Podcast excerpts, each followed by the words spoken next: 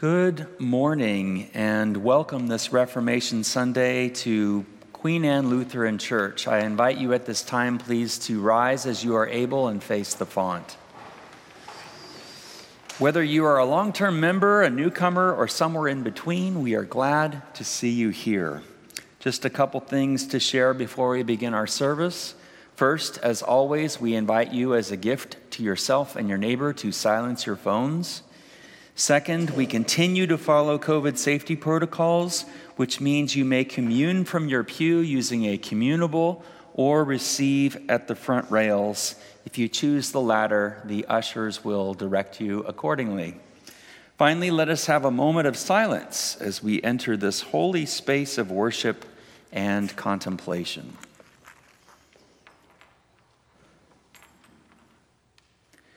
Back in 2020, I started a tradition. Every Reformation Sunday, I get to choose the sermon I enjoyed preaching the most over the previous year. Now, I use the word enjoyed here, but there is more to it than that. Which sermon most effectively conveyed the gospel, the good news of God's victory over sin and death that one sings and tells with gladness, as Martin Luther once put it.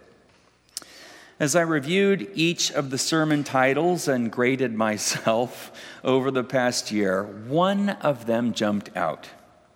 It was a sermon I preached in May on Dietrich Bonhoeffer and how the music of the Lutheran heritage comforted him after he had been imprisoned by the Nazis. That's it, I said to myself. What better way to celebrate the spirit of Reformation Sunday than a sermon updated and revised about song. We begin our service with a brief order of confession and forgiveness as printed in your worship bulletin. Blessed be the Holy Trinity, the one who fashions us, the one who heals us, the one who reforms us again and again. Let us confess our sin as we seek love's transforming power.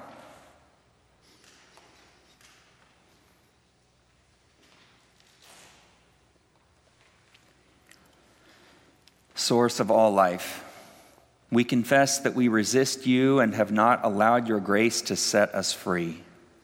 We find ourselves too busy, too distracted. We hear your word of love freely given to us yet we expect others to earn it. We turn the church inward rather than moving it outward. Us. Reform us to be a church powered by love, willing to speak for what is right, act for what is just, and seek the healing of your whole creation. God hears our cry and sends the Spirit to change us and to empower our lives in the world. Your sins are forgiven. God's love is unconditional, and we are raised up as God's people who will always be made new. In the name of Jesus Christ. Amen. Our processional hymn is Thy Strong Word, number 511. Please face the altar.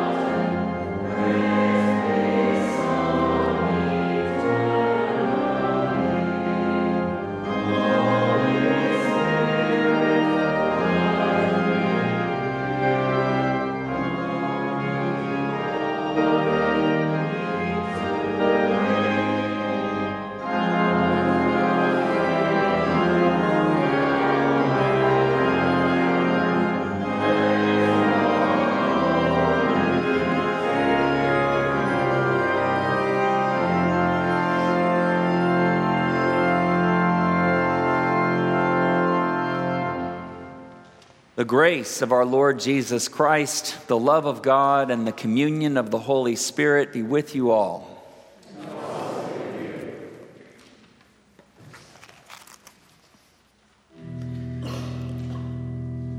In peace, in peace, let us pray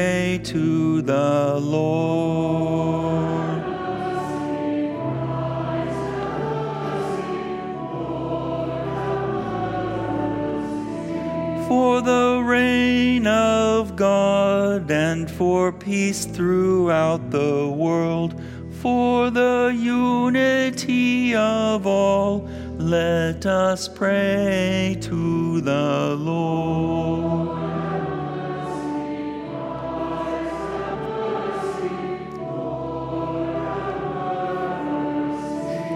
For your people here who have come to give you praise, for the strength to live your word, let us pray to the Lord.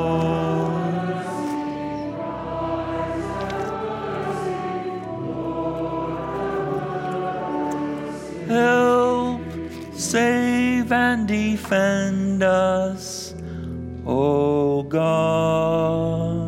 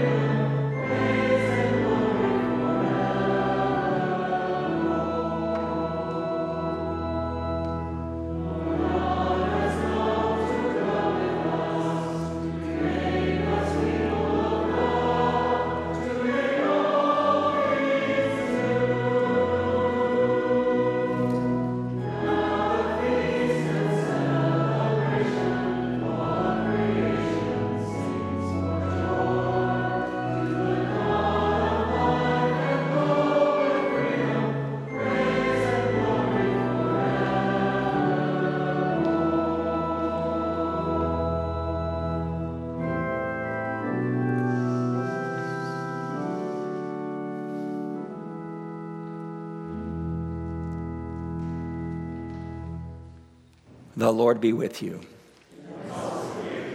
Let us pray.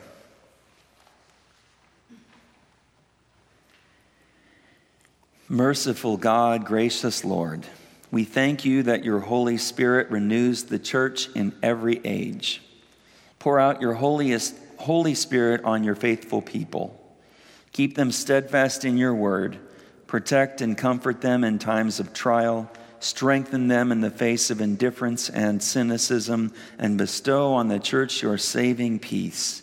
Through Jesus Christ, our Savior and Lord, who lives and reigns with you and the Holy Spirit, one God, now and forever. Amen. Please be seated.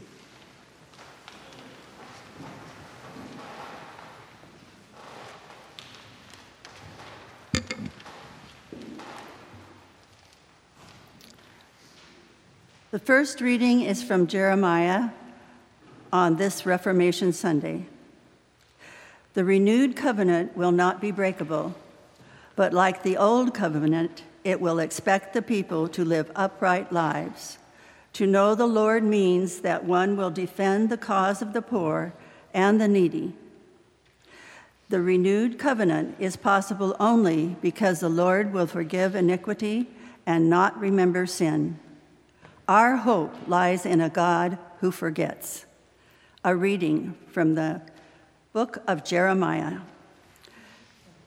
The days are surely coming, said the Lord, when I will make a new covenant with the house of Israel and the house of Judah. I will not like the covenant that I made with their ancestors, and when I took them by the hand to bring them out of the land of Egypt, a covenant that they broke though I was their husband, says the Lord.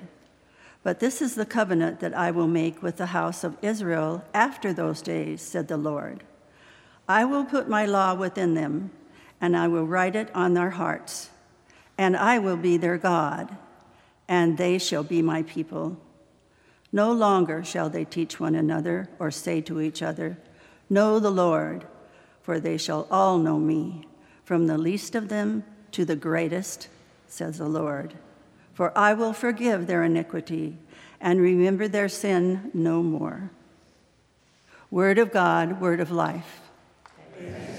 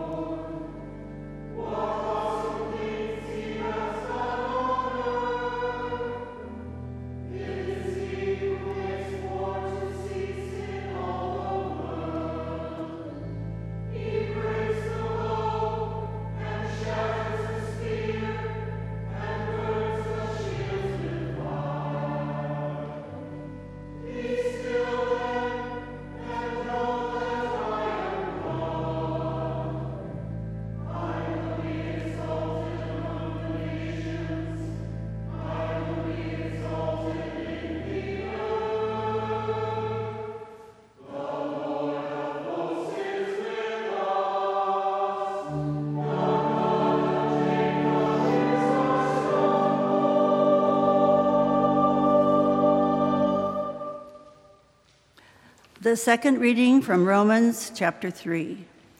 Paul's words stand at the heart of the preaching of Martin Luther and other Reformation leaders. No human beings make themselves right with God through works of the law. We are brought into a right relationship with God through the divine activity centered in Christ's death. This act is a gift of grace that liberates us from sin and empowers our faith in Jesus Christ. Now we know that whatever the law says, it speaks to those who are under the, the law, so that every mouth may be silenced, the whole world may be held accountable to God. For no human being will be justified in his sights by deeds prescribed by the law.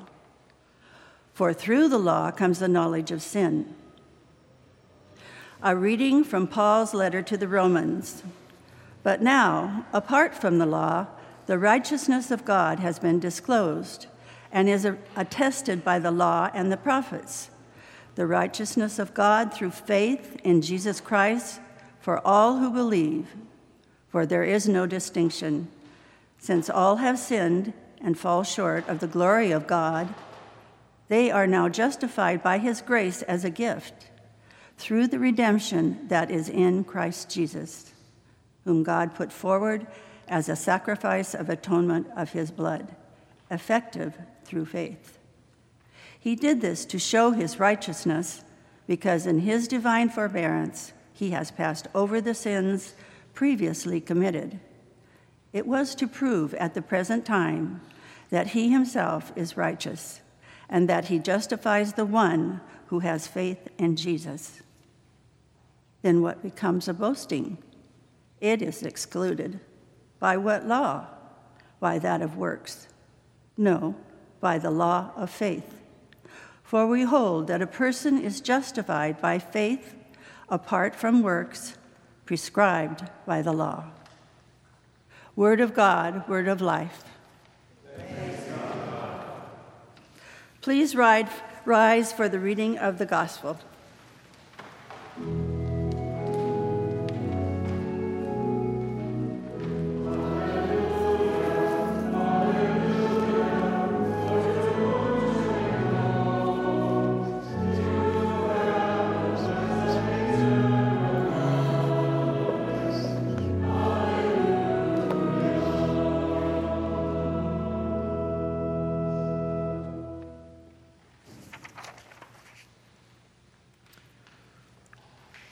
Holy Gospel according to St. John, the eighth chapter.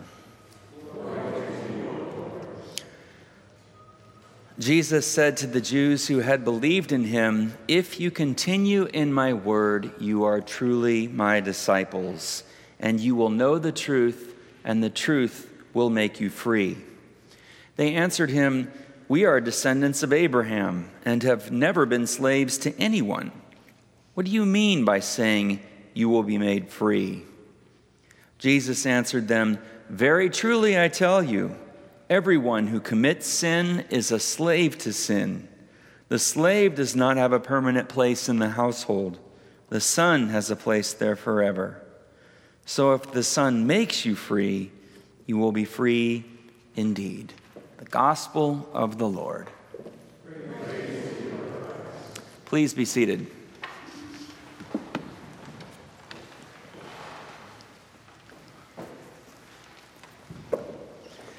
Grace to you and peace this Reformation Sunday from God the Father and God's Son, Jesus Christ, our Lord.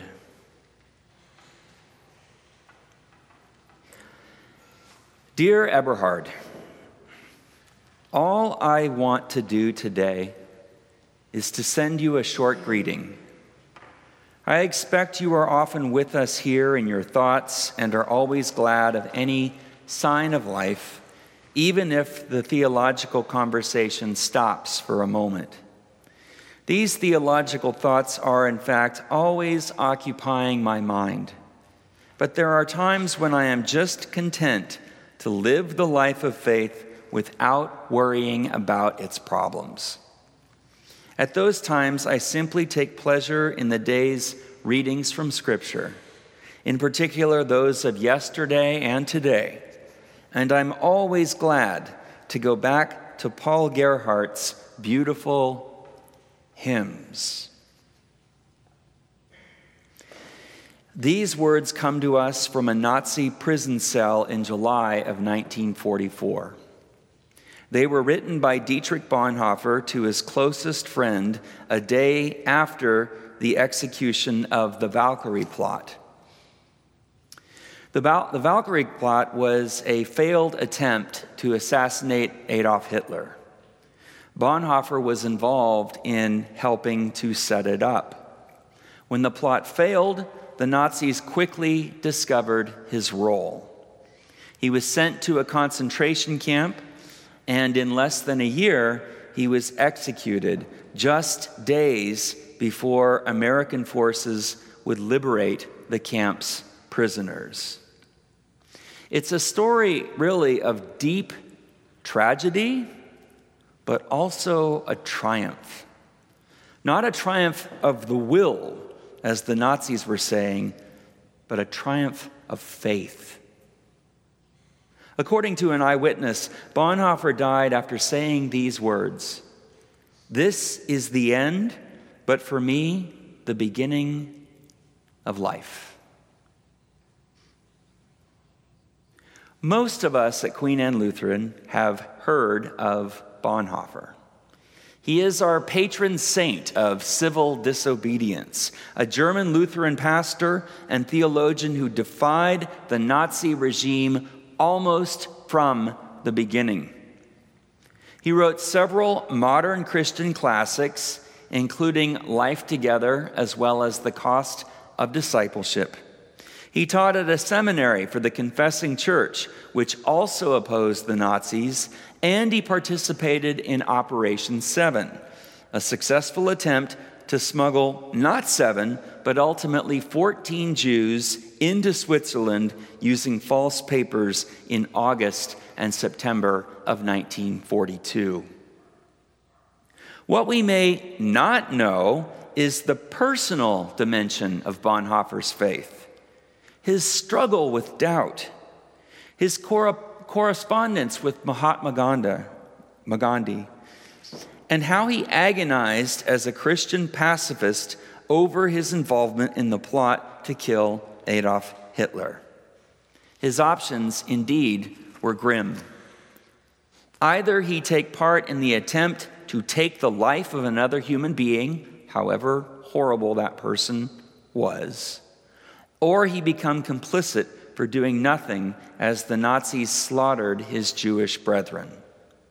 There is, he confessed in one of his writings, no way out without guilt. No way out without guilt. What you also may not know about Bonhoeffer is how much the hymns of our Lutheran heritage comforted him especially in the last year or so of his life. As you heard or read a moment ago, he especially liked the beautiful hymns of Paul Gerhardt. Gerhardt's focus was on salvation by grace, an emphasis perfectly in keeping with his identity as a Lutheran pastor and theologian. By the end of his life in 1676, he had, get this, written 123 hymns, nine of which appear in the red hymnal we use for worship. He did all of that on top of his work as a pastor. Of course, to Bonhoeffer, Gerhardt's hymns inspired more than artistic appreciation. They also provided immense reassurance and strength to Bonhoeffer in the midst of circumstances most of us could probably never even imagine. Every hour or so since yesterday, Bonhoeffer writes in 1943, I've been repeating to my own comfort Paul Gerhardt's Pentecost hymn with the lovely lines, Thou art a spirit of joy, and grant us joyfulness and strength And besides that, the words, if you faint in the day of adversity, your strength is small. That's Proverbs 24. And God did not give us a spirit of timidity, but a spirit of power and love and self control. That's 2 Timothy 1. What a resource we learn. Not only can passages from Scripture convey the gospel, or what Martin Luther calls the encouraging news of God's radical mercy, God's radical strength, God's radical grace, along with the message that God will never leave us.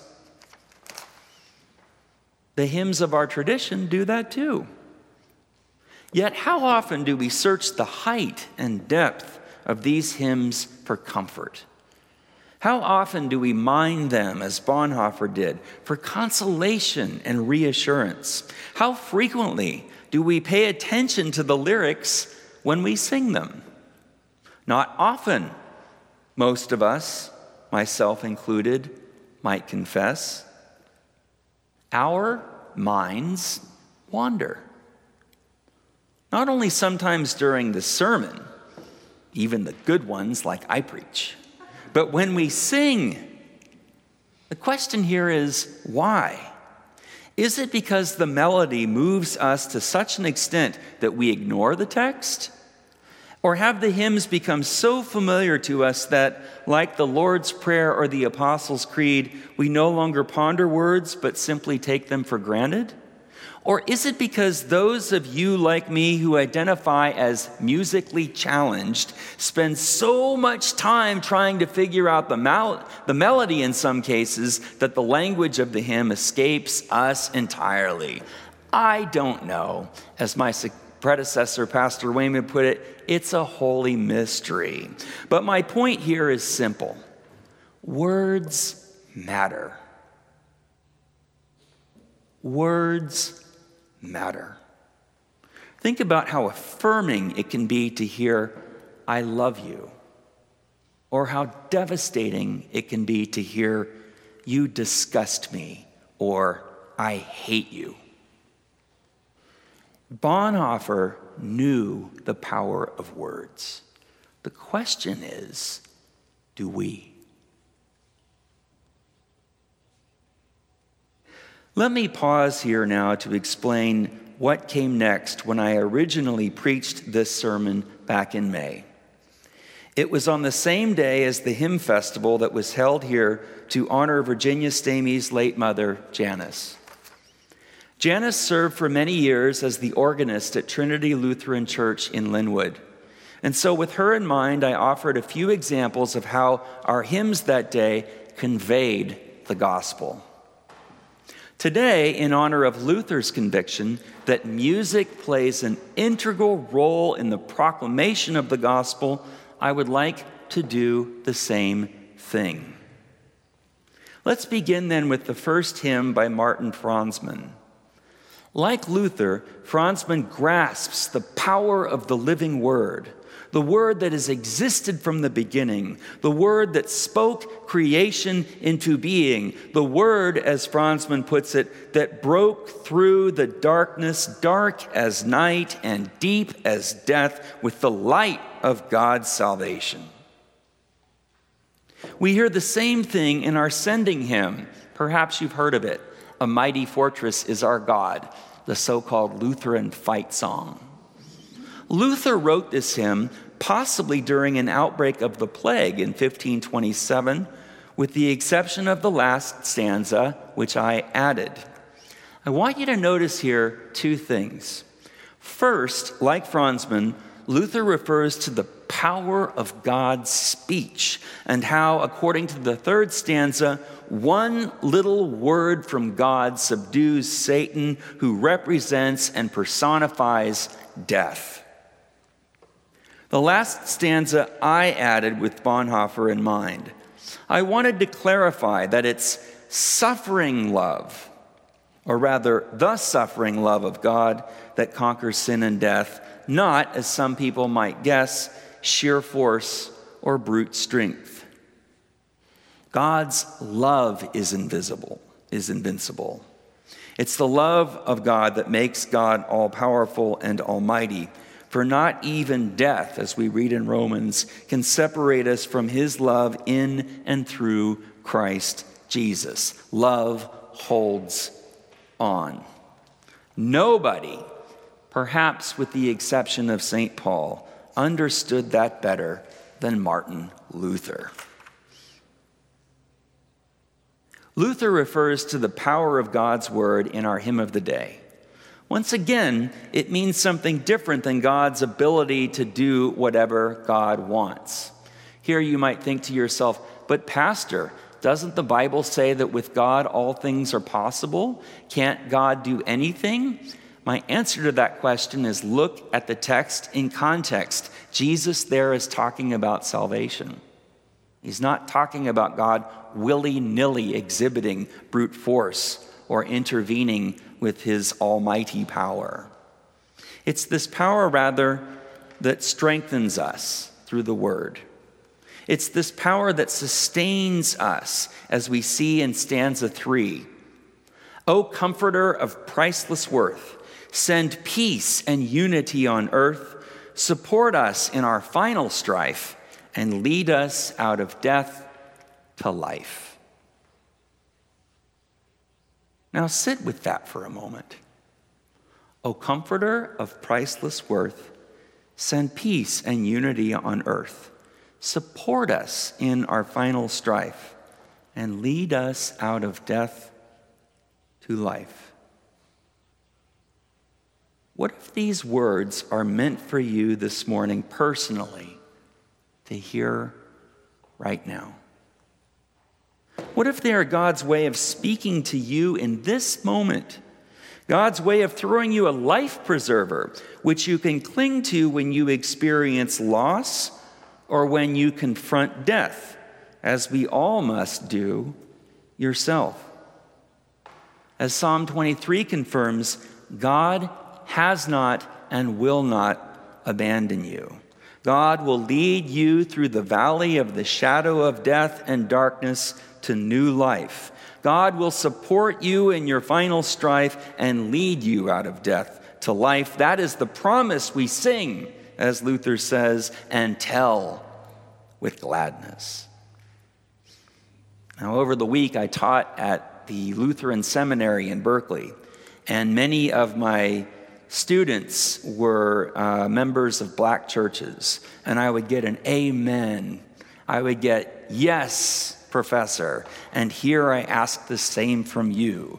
God will lead you through the valley of the darkness of death to new life. That is the promise we sing and tell with gladness. Amen. Dear friends in Christ, that's impressive.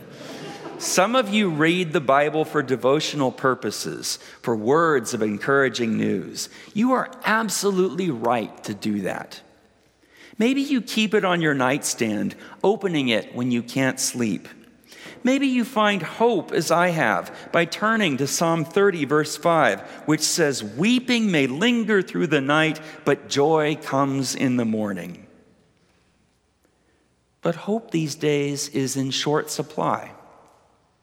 Last spring, when I taught at SPU, I asked my students about their hope for the future. As I did, I found myself wondering if they had Bibles on their nightstands. Why? Because the majority of responses I received expressed utter hopelessness with regard to the future. Many of them felt overwhelmed and scared. And honestly, I feel that way sometimes too. But then I remembered Bonhoeffer and how he continued in the face of unbelievable adversity. What gave him strength? Sure, he read his Bible frequently, poring over it for words of consolation and encouragement, promises that God would never leave him no matter how dire the circumstance. Yet Bonhoeffer had another source of reassurance and strength. I imagine next to his bed in the cold winter cell of a Nazi prison, there stood a wobbly nightstand upon which he had not only a Bible, but a small hymnal. In its pages, he found the beautiful hymns of Paul Gerhardt, hymns that gave him strength to face the darkness. Perhaps we should have hymnals on our nightstands too, or at least a copy of a song, or even just a stanza we sang in worship that moved us and gave us strength. O Comforter, for example, of priceless worth send peace and unity on earth, support us in our final strife, and lead us out of death to life. Those words from the hymn are spoken to each of you. Can you imagine letting the gospel we sing this morning and every Sunday morning give you hope throughout the week? Can you imagine taking one verse or a whole hymn, and please don't rip it out of the hymnal, but taking one verse or a whole hymn, copying it, and putting it on your nightstand, such that when you wake up or can't sleep, you go to the word not only in Scripture, but also in and through our hymns? Can you imagine the assurance of the gospel, spoken in our readings, yes, but sung too? This, I believe, is how God speaks to each one of you. If only you ponder for yourself the words, together we sing. Dear Eberhard, all I want to do today is to send you a short greeting. I expect you are often with us here in your thoughts and are always glad of any sign of life even in the theological converse, even if the theological conversation stops for a moment. These theological thoughts are, in fact, always occupying my mind. But there are times when I am just content to live the life of faith without worrying about its problems. At those times, I simply take pleasure in the day's readings from Scripture, in particular those of yesterday and today and I'm always glad to go back to Paul Gerhardt's beautiful hymns. Your friend, Dietrich. Amen.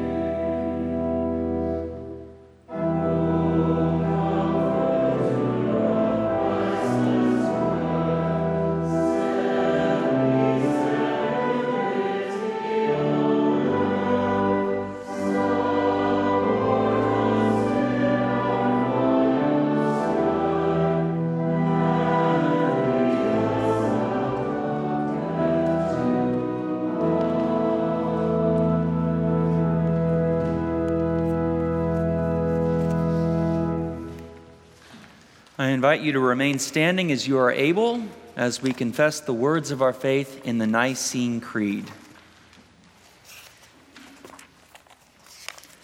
I believe in God Almighty, maker of heaven and earth, of all that is seen and unseen.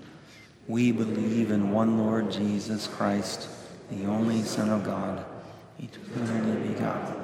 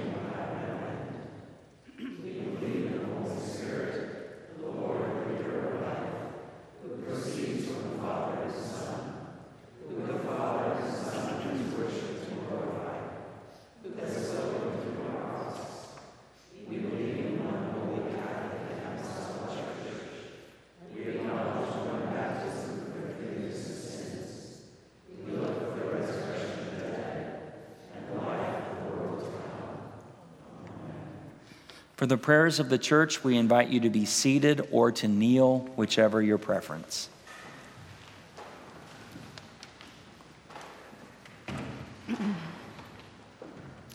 In gratitude and humility, let us join together in prayer on behalf of all God's creation.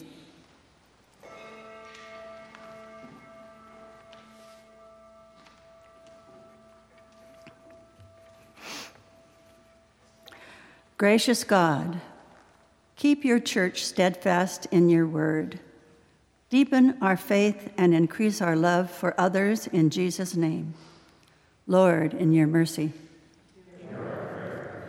Come to the aid of the poor, especially those suffering food and water shortages or loss of homes due to natural disasters. Help us conserve the earth's resources and inspire us to curb unnecessary waste. Lord, in your mercy. Guide leaders of all nations, Almighty God. Heal divisions, build trust and collaboration. Bring neighborhoods, cities, and countries together to work for the common good. Lord, in your mercy. Save those who struggle with hunger, homelessness, or addiction. Strengthen the overworked and give hope to those who do not have enough work. Console those who are burdened by illness or grief. Lord, in your mercy. For whom or what else do the people of God pray?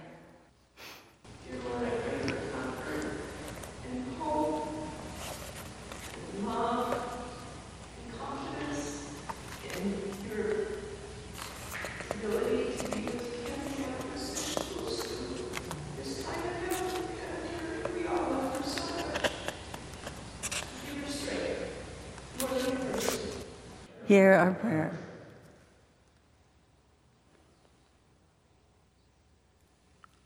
God of grace and mercy, you accompany us in the good and in the bad.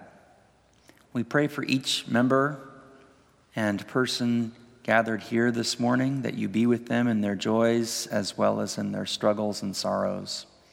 We pray especially for Candy as she awaits heart surgery for the family of Todd upon the death of his father, for Christian, Shana, for Megan, for Kirsten, for Kathleen, for the Porters, for Finley, for Kirsty, for Michael, for the Vega family, for Elena, the Unseths, Jessica and her parents, John's friend, for Christine, David, Jim, Awatash Mulugeta, We pray for Ruth, Carol, Mary, Hildy, Denny, Barb, Lee, Jean, Ben, Richard, and Jan. Lord, in your mercy. Hear our prayer. Holy God, we give thanks for those who have witnessed to your gracious presence, especially Martin Luther and all who strive to reform and renew the church. Help us to learn from them and give us their spirit of courage in the face of the unknown. Lord, in your mercy. With grateful hearts, we commend our spoken and silent prayers to you, O God, through Jesus Christ our Lord. Amen. Please rise as you are able for the great thanksgiving.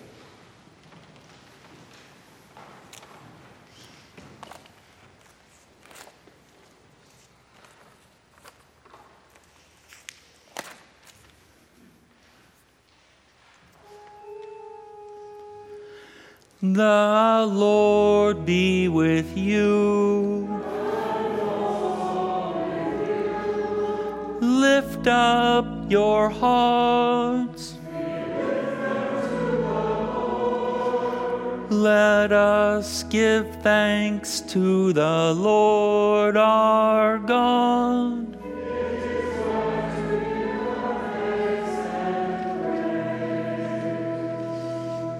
It is our duty and delight that we should everywhere and always offer thanks and praise to you, O God, through Jesus Christ, who calls us to follow his way of humble service and love and so, with the church on earth, all creation, and the host of heaven, we praise your name and join their unending hymn.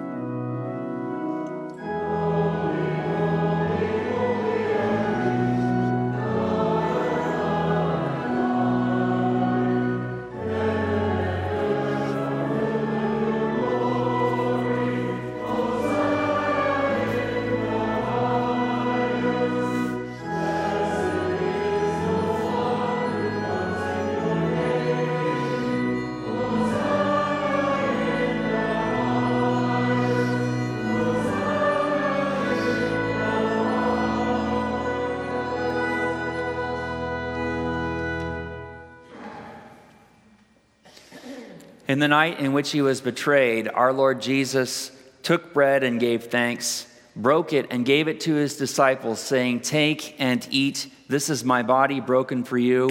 Do this for the remembrance of me. Again, after supper, he took the cup, gave thanks, and gave it for all to drink, saying, This cup is the new covenant in my blood, shed for you and for all people for the forgiveness of sin. Do this for the remembrance of me. Lord, remember us in your kingdom and teach us to pray, Our Father in heaven, hallowed be your name. Your kingdom come, your will be done on earth as in heaven. Give us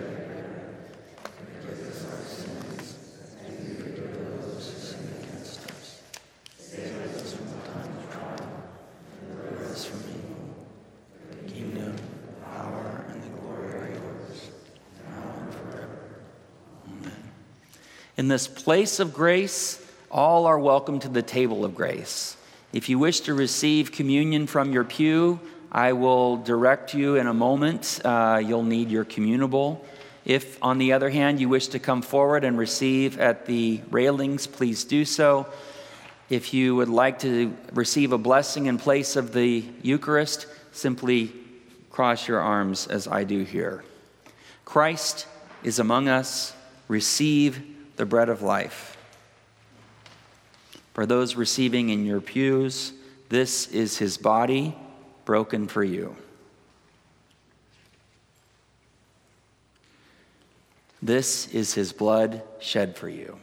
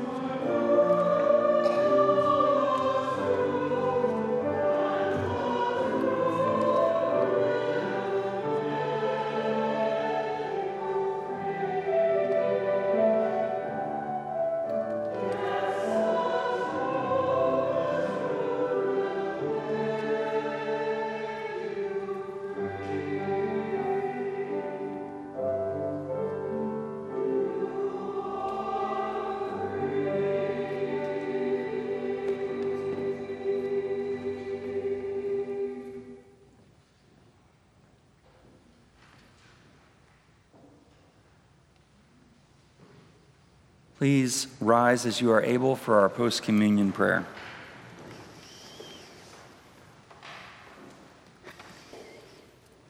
God of the abundant table, you have refreshed our hearts in this meal with bread for the journey.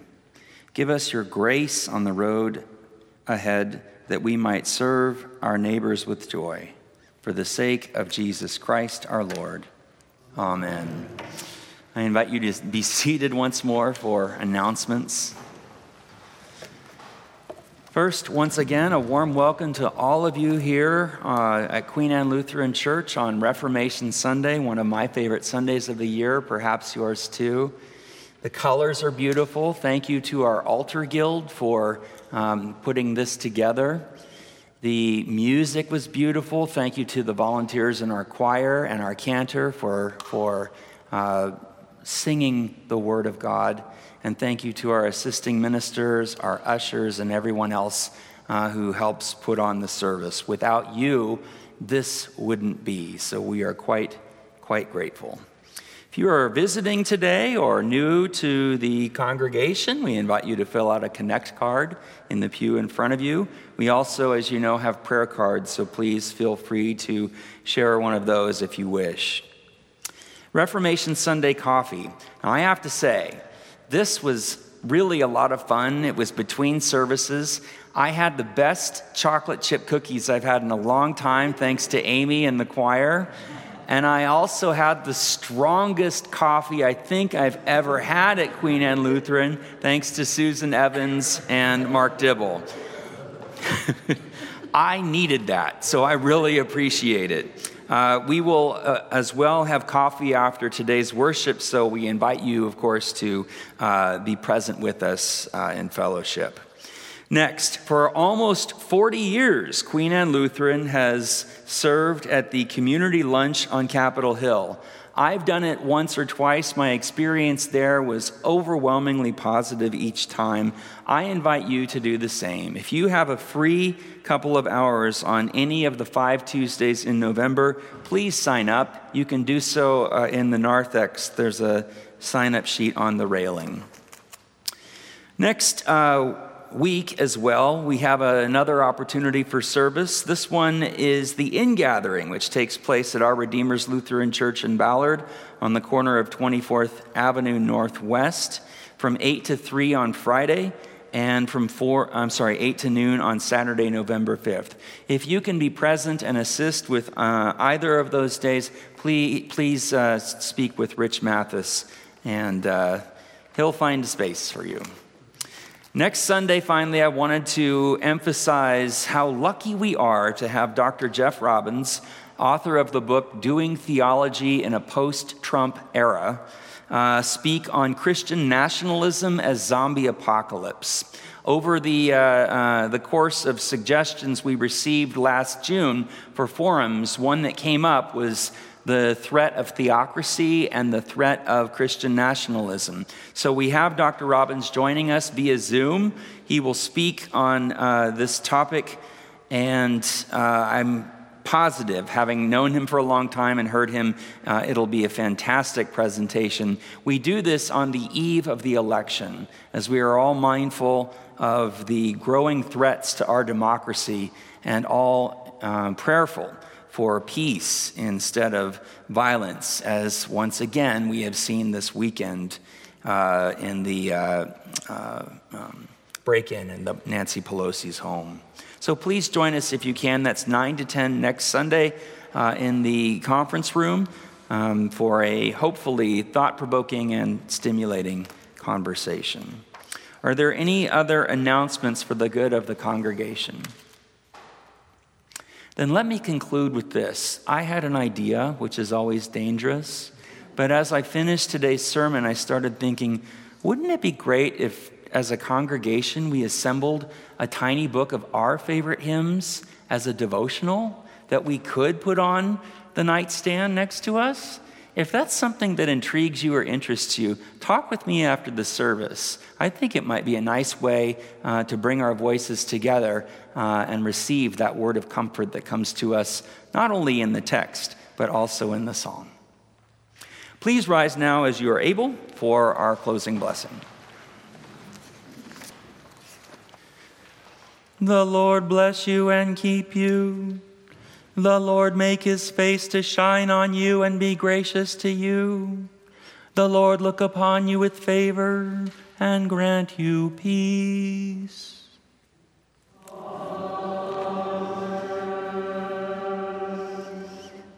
Our recessional hymn is A Mighty Fortress. We invite you to use the printed copy in your bulletin as opposed to the hymnal. Sing boldly.